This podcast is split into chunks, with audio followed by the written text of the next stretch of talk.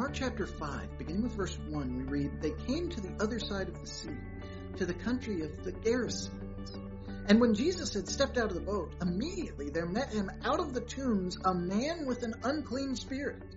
He lived among the tombs, and no one could bind him anymore, not even with a chain, for he had often been bound with shackles and chains, but he wrenched the chains apart, and he broke the shackles in pieces. No one had the strength to subdue him. Night and day among the tombs and on the mountains, he was always crying out and cutting himself with stones. And when he saw Jesus from afar, he ran and fell down before him. And crying out with a loud voice, he said, What have you to do with me, Jesus, Son of the Most High God? I adjure you by God, do not torment me. For he was saying to him, Come out of the man, you unclean spirit. And Jesus asked him, What is your name? He replied, My name is Legion for we are many. And he begged him earnestly not to send them out of the country. Now, a great herd of pigs was feeding there on the hillside. And they begged him, saying, Send us to the pigs. Let us enter them. So he gave them permission. And the unclean spirits came out and entered the pigs. And the herd, numbering about 2,000, rushed down the steep bank into the sea and drowned in the sea. I want us to appreciate for a moment what a hot mess of a situation this was. Step into Jesus' sandals for a second and imagine what it must have been like to step out of the boat, to just be starting your way ashore, and you see this guy running at you. This guy running at you who's covered with lacerations from where he's cut himself. This guy running at you who doesn't have an inside voice. Whenever he speaks, he screams. This guy running at you who smells. He's constantly outside among the tombs. This guy running at you who's a Gentile because Jesus had left Jewish territory and was visiting a Gentile region.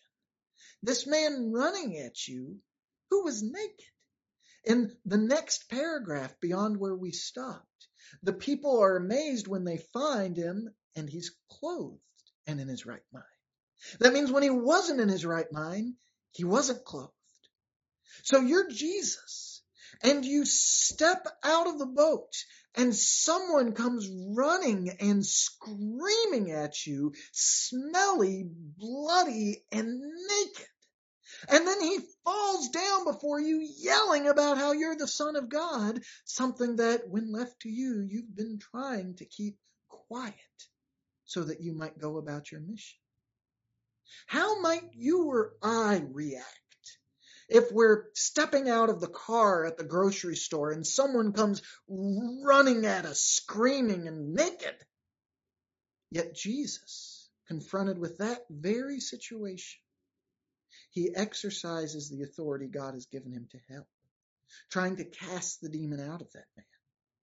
And when the man falls down before him, Jesus speaks.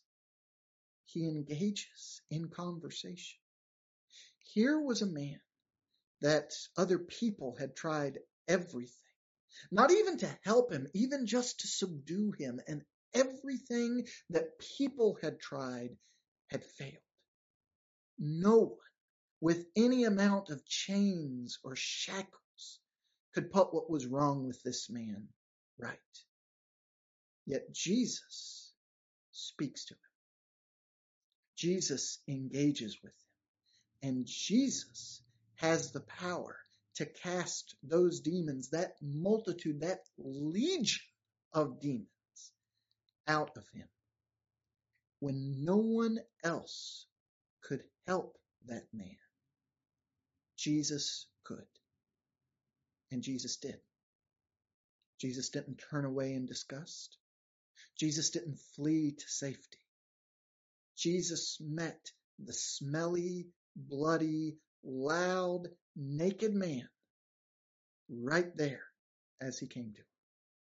And he exercised the power to make him well, casting those demons out. So many of them that they filled 2,000 pigs that then plunge into the sea and drown. It was a wild occasion.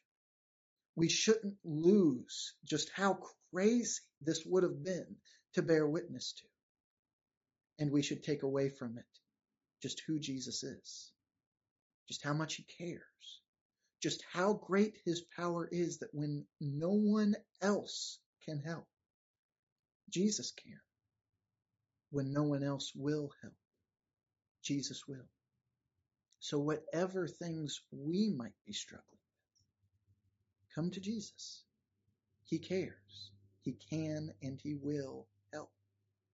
And as a follower of Jesus, when your path brings you into contact with people that make you uncomfortable, with people that might not be entirely safe, remember who he is, how he loves and serves, and rely on his power to accomplish more than others would ever think possible.